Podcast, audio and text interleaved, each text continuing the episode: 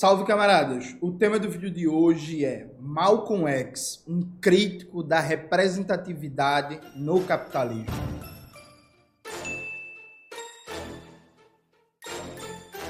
Antes de começar propriamente o tema do vídeo do canal, quero muito agradecer a você que ajuda a manter e melhorar nosso canal a partir do Apoia-se. Seu apoio é fundamental para a gente continuar o nosso trabalho. Se preferir, o Pix está aparecendo aqui como Q R Code na tela do vídeo. Note, esse mês vou participar de uma atividade muito importante do I C L sobre Malcolm X, né, no Novembro Negro. Bota na tela, Maxwell, o banner, por favor. Gente, a atividade é gratuita, é online, de graça, aberta para todo mundo. Se inscrevam, compareçam à aula, vai ser muito massa, vai ser muito importante. A gente vai ter uma aula com o maior especialista em Malcolm X do mundo. E eu e o cantor, rapper, poeta, artista, foda, referência, Gog, vai estar lá participando também e talvez venha surpresas por aí. E aí, veja, quando a gente fala de Malcolm X, tem umas paradas que são engraçadas, né? É, às vezes, às vezes, uma época histórica se sobrepõe à textualidade das palavras. O que eu quero dizer com isso? Veja. O Malcolm X era um crítico implacável da ideia de representatividade. Implacável, duro, duro, duríssimo, duríssimo. Assim, em alguns momentos, inclusive, até sectário demais. Pro final da vida, antes de ser assassinado, ele até mudou um pouquinho a perspectiva dele. Mas veja, a gente sabe disso. Todo mundo que acompanha a obra de Malcolm X, todo mundo que já leu seus discursos, que já leu seus textos, que leu sua autobiografia, que viu o filme, por exemplo, do Spike Lee sobre o Malcolm X com Denzel Washington, que não é um filme tão bom, mas tem coisas ali que são bem fidedignas, né, do que era o pensamento do Malcolm X, sabe disso. Mas na nossa época histórica, a ideia de representatividade é muito forte, né? Para o movimento negro, movimento feminista, movimento L G B T, movimento indígena e tal, o que faz com que uma galera reivindique Malcolm X, mas não perceba que Malcolm X e a ideia de representatividade não casavam. E não casavam por um motivo bem simples. Há aqui uma abordagem de Malcolm X muito complexa, bem formulada e, ao meu ver, atual. Preste bem atenção. Como a gente sabe, Malcolm X ficou famoso, né, nos Estados Unidos e mundialmente, quando ele era membro da Nação do Islã, do Elid Mohammed, e a teoria do racismo do Malcolm X tinha um caráter teológico e político, né? Se compreendia que o homem branco era a criação do demônio e que o homem negro era a imagem e semelhança de Alá, e o sistema racista nada mais era do que uma expressão do domínio do mal, do homem branco, do demônio. Isso como um fundo teológico. Só que Malcolm, para além da teologia islâmica que estava ali inscrita no pensamento da Nação do Islã, Malcolm articulava um pensamento que é básico e ao mesmo tempo Malcolm fazia isso de maneira brilhante, que era, ó, bicho, nenhum sistema de dominação existe se não tiver aliado entre o grupo dominado. Por uma questão bem simples e objetiva, tirando situações como, por exemplo, imagine que você tem um país que você tem é, um povo indígena que é, sei lá, um por cento da população e que o país, no geral, é um país com a, um nível de renda bom, de, de, de igualdade socioeconômica boa e só aquele povo indígena é o povo mais miserável. Nesse tipo de situação, dá, dá para se manter um sistema de dominação sem que você tenha aliados entre o grupo, entre o grupo oprimido, né? Só que isso não é o padrão histórico, né? No geral, os padrões de dominação política estabelecidos são de minorias, e aí minorias economicamente dominante, politicamente dominante, militarmente dominante, que conseguem dominar maiorias. Seja, por exemplo, no feudalismo, os senhores feudais frente aos camponeses, seja no escravismo clássico, entre os senhores de escravo e os escravizados, seja no escravismo colonial no Brasil, em que a imensa maioria da população era a população negra escravizada, indígena e mestiça, né? E a elite colonial branca era uma minoria muito pequena, seja no capitalismo, em que a classe trabalhadora é a maioria e a burguesia, os bilionários, são a minoria da minoria. Então, a tendência histórica, a tendência histórica é você ter minorias política, econômica e militarmente e ideologicamente dominantes que conseguem estabelecer, né, um padrão de dominação e reproduzir ele. Só que esse padrão de dominação, para ele se reproduzir historicamente, porque ele é ativado de acordo com os interesses e objetivos de uma minoria, ele precisa cooptar, ele precisa trazer para o grupo dominante, como aliado subalterno, pessoas do grupo oprimido, né? Majoritário. Então é muito comum, toda a gente vive isso diariamente, né, gente? A galera dizendo que se você trabalhar, você vai conseguir sim ficar rico. É pegando o exemplo de um suposto ambulante que depois virou um grande comerciante e ficou milionário. É exaltando um exemplo perdido aqui e ali de um jogador de futebol, de um cantor. Se você se esforçar, se você acordar cedo, se você trabalhar muito, você consegue vencer na vida. A ideia de vender a ilusão de que dentro do sistema, como ele está posto, você consegue sim ascender, você consegue sim melhorar, você consegue sim alcançar o mesmo status do que aquele dominante que você admira, essa é uma ideia recorrente em todo o sistema e com o racismo não seria diferente, né? Então veja, acho que todo mundo aqui que já viu Malcolm X, alguma coisa Malcolm X, sabe da metáfora que o Malcolm X fazia entre o negro da plantação e o negro da casa, né? Essa metáfora do Malcolm X, gente, é uma metáfora contra a representatividade. É Malcolm X dizendo assim, gente, olha, esse negócio de buscar uma condição melhor na escravidão, esse negócio de ó, buscar um bom tratamento do senhor, isso não é liberdade, isso não é emancipação, isso não é uma conquista coletiva para o povo. A ideia de que algumas figuras vão poder... Pô, vão ter até um emprego legal, vão fazer um curso superior, vão ter um, um emprego de destaque, vão ser C E O da empresa, vão ser apresentadores da Rede Globo. Não, pode acontecer, só que o grosso da população negra vai continuar explorada, oprimida, marginalizada, empobrecida, sofrendo todo tipo de violência. Então o Malcolm X, ele passa o tempo inteiro, o tempo inteiro, o tempo inteiro, fazendo metáforas contra o que seria hoje a ideia de representatividade. Inclusive, veja, tem muita gente que não sabe, a galera coloca assim, ah, o Malcolm X e o Luther King foram líderes do movimento dos direitos civis. Veja, gente, isso não é bem verdade, viu? O Malcolm X, ele manteve uma distância, uma distância do movimento dos direitos civis, porque o Malcolm X entendia que era um movimento que pedia integração à sociedade racista estadunidense. E o Malcolm X falou assim, eu não quero ser integrado à sociedade, eu quero destruir o sistema racista. Claro que a ação do Malcolm X contribuiu de maneira importante, predominante, fantástica para a organização da população negra, para o aumento do radicalismo negro, para chamar atenção para o racismo, para denunciar o sistema de Jim Crow, mas não é bem verdade, não é teoricamente exato que o Malcolm X fosse um líder do movimento dos direitos civis, como se ele concordasse com aquela ideia de que ó, a gente precisa tornar a democracia burguesa dos Estados Unidos verdadeiramente democrática, acabando com a segregação. A ideia do Malcolm X é acabar com a segregação dentro de um processo político de acabar com o sistema racista. O Malcolm X, depois que rompe com a nação do Islã, o Malcolm X passa por muitas mudanças no seu pensamento, se aproxima, inclusive, de vários líderes teóricos, socialistas, marxistas, passa a ter uma aproximação cada vez maior com organizações dos trabalhadores e trabalhadoras dos Estados Unidos. O Malcolm X ele não vira socialista. Atenção, isso já foi explicado no vídeo do meu canal, a filosofia política de Malcolm X. Coloca aí na tela, Max, por favor, um vídeo da época que eu tinha um cabelão. Malcolm X não vira socialista, mas há uma clara aproximação teórica, política ali. E o Malcolm, ele relativiza um pouco o elemento discursivo. Porque, veja, para o Malcolm, por exemplo, da época da nação do Islã, quem fez curso superior, quem se formou, quem tem um emprego estável em espaços é, com, majoritariamente brancos nos Estados Unidos, já era um traidor, já era domesticado, já era o negro da casa.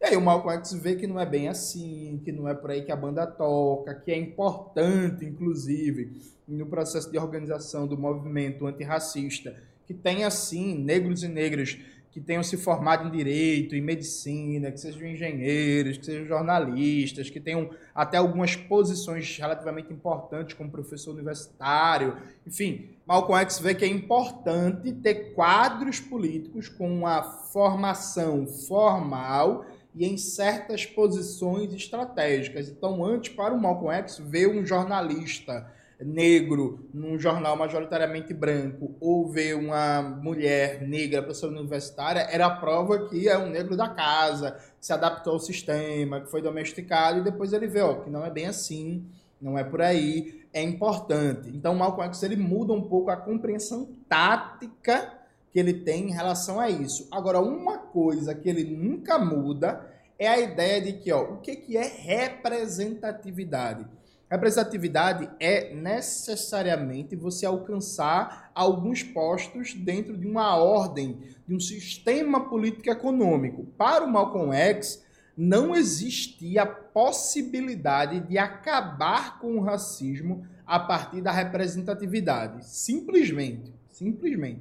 O Malcolm X, até o momento que ele foi assassinado, para ele era muito claro que, ó, embora o Malcolm X passe a se considerar muito importante, sim, trazer para o movimento antirracista pessoas, nessa, pessoas negras nessa posição, o Malcolm X continua com a ideia de que ó, a gente não vai enfrentar o racismo, a gente não vai enfrentar o poder burguês branco, a gente não vai enfrentar o imperialismo estadunidense ampliando a representatividade. Não é assim, ah, vamos fazer com que tenha cada vez mais negros nas universidades, no Congresso, nas prefeituras, no governo do Estado, na mídia burguesa, na, nas instituições privadas, da sociedade civil. E aí a gente vai criar uma mudança dessas instituições por dentro e vai conseguir transformar a ordem social. O Malcolm X nunca, nunca, nunca acreditou nisso. Eu tenho seríssimas dúvidas se... pegando o que é a experiência histórica do pensamento do Malcolm X, se o Malcolm X apoiaria a campanha, por exemplo, por uma ministra negra no S T F. Eu tenho seríssimas dúvidas. E aqui, veja, eu não estou dizendo que necessariamente, eu estou dizendo que a posição do Malcolm X era certa, embora eu concorde, viu, no geral, com alguns pequenos reparos, embora eu concorde no geral.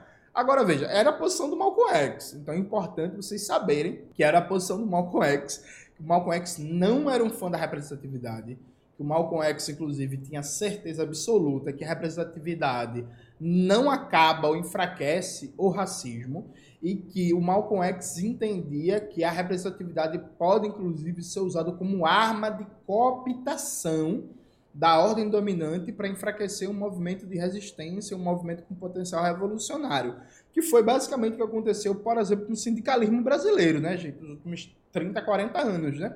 Os sindicalistas do A B C paulista, que ficaram famosos, conhecidos por radicais, basicamente, grosso modo, praticamente todos eles, foram virados gestores da ordem burguesa e foram domesticados pelo capitalismo, né?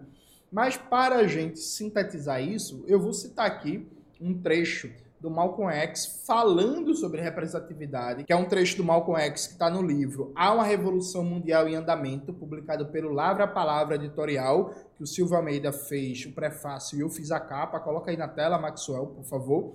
Esse livro é um livro com discursos do Malcolm X pós-ruptura com a nação do Islã, então já é... tipo, o, entre aspas, último Malcolm X, o Malcolm X com uma pegada muito menos teológica na sua filosofia política, o Malcolm X muito mais radical, muito mais revolucionário, muito mais anticapitalista, muito mais antiimperialista, um Malcolm X que faz ah, algumas mudanças importantes na sua compreensão do que é a luta antirracista. Mas vamos ver aqui o que é que o Malcolm X diz, vou colocar o texto na tela para vocês lerem, né? Abre aspas. Portanto, concluindo, gostaria de salientar que a abordagem que foi usada pela administração até hoje, veja, até a geração atual, foi concebida habilmente para fazer parecer que eles estavam tentando resolver o problema, quando, na verdade, não estavam.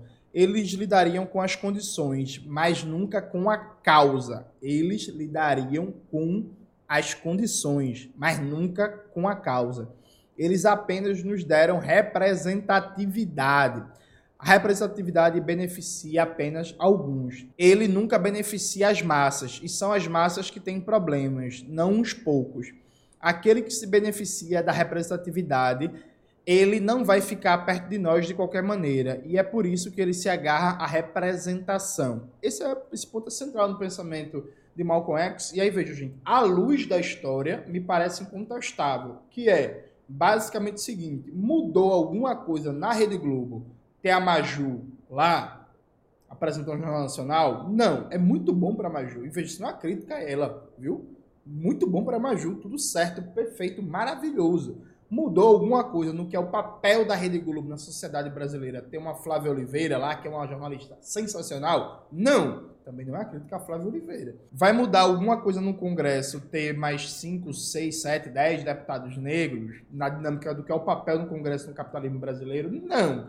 Vai mudar alguma coisa no que é a exploração capitalista brasileira? Você ter mais gerentes, C E Os negros? Não, mas é muito bom. E aí isso não significa... E aqui é onde eu discordo um pouco do Malcolm X, é o único reparo que eu faria. Veja, há uma dimensão de importância simbólica aqui. Então, assim, há um elemento de impacto simbólico. Por exemplo, ter um ministro negro como o Silvio Almeida, isso faz diferença, faz diferença na percepção da pessoa, na simbologia é, é, que as pessoas constroem sobre si mesmas. Então, eu já contei isso em vários vídeos do canal, que eu já tive vergonha de ser negro, que eu alisava meu cabelo, que eu me achava feio por ser negro e por aí vai. É, o fato de que, se quando eu era adolescente, se tivesse, como tem hoje, por exemplo, super-heróis negros, é, desenho com protagonistas negros, ministros negros e tal, é provável, é provável que eu não tivesse vergonha do meu cabelo, eu não tivesse vergonha de ser negro como eu tinha... quando eu tinha quatorze, quinze anos. Então, assim, não é de todo assim, ah, não faz diferença. Veja, não faz diferença na reprodução do sistema, perfeito? O, o, o racismo vai continuar ali, com representatividade ou sem. Massa. Acho que isso precisa ficar, assim, isso é uma verdade cristalizada. Agora, faz sim uma diferença... simbólica, de percepção, em alguns aspectos culturais, sobre como as pessoas nesse próprio sistema se enxergam, né? Faz uma diferença na percepção de si, né? Você vê e tal. Então, por exemplo, eu acho o filme Pantera Negra uma bosta. Eu acho horrível, acho um filme reacionário, esse filme aí da Marvel e tal. Agora, é provável que se eu fosse adolescente e visse esse filme, eu iria adorar, porque, caralho, o cara é protagonista, o cara é negro feito eu, tá ligado? Mas não muda o sistema, entendem? Então, assim, veja, o Malcolm está certo. O Malcolm está certo, pra mim, na essência. O Malcolm está certo, pra mim o pensamento do Malcolm continua atual. Só que na hora de fazer o debate, só tem que considerar esse ponto, que eu acho que o Malcolm considerou pouco. Mas, tirando isso, o Malcolm está correto e a gente precisa debater muito mais a filosofia política do Malcolm X. E aí vamos fazer isso na aula do I C L, viu, gente? Dia vinte e três, dia vinte e três, não percam. Tem outro ponto também, que eu já ia terminar o vídeo, só que eu lembrei agora. Isso não significa negar a importância central da representatividade negra nos espaços de esquerda, porque, veja, há duas dimensões, para mim, diferentes. Uma coisa é você falar do sistema capitalista racista como um todo, o papel da representatividade no sistema. Outra coisa diferente é a representatividade no seio das esquerdas, dos partidos, dos sindicatos, dos movimentos sociais. Para mim, a gente chama com o mesmo nome duas coisas diferentes que expressam problemas diferentes e dão respostas a questões diferentes. Sobre a representatividade no âmbito das esquerdas, tem um vídeo no canal Representatividade, uma autocrítica, que eu continuo sustentando aquela posição, viu, gente? Então, estamos falando de coisas aqui diferentes. Uma coisa é representatividade no sistema capitalista, racista, que é o debate do mal, com outra coisa, é o debate que eu estou fazendo naquele vídeo sobre representatividade dentro, no campo das esquerdas. É isso, galera. Espero que vocês tenham gostado do vídeo de hoje do canal. Não se esqueça de se inscrever no canal, ativar o sininho, curtir esse vídeo, compartilhar e tudo isso que vocês já sabem. Um beijo e até a próxima.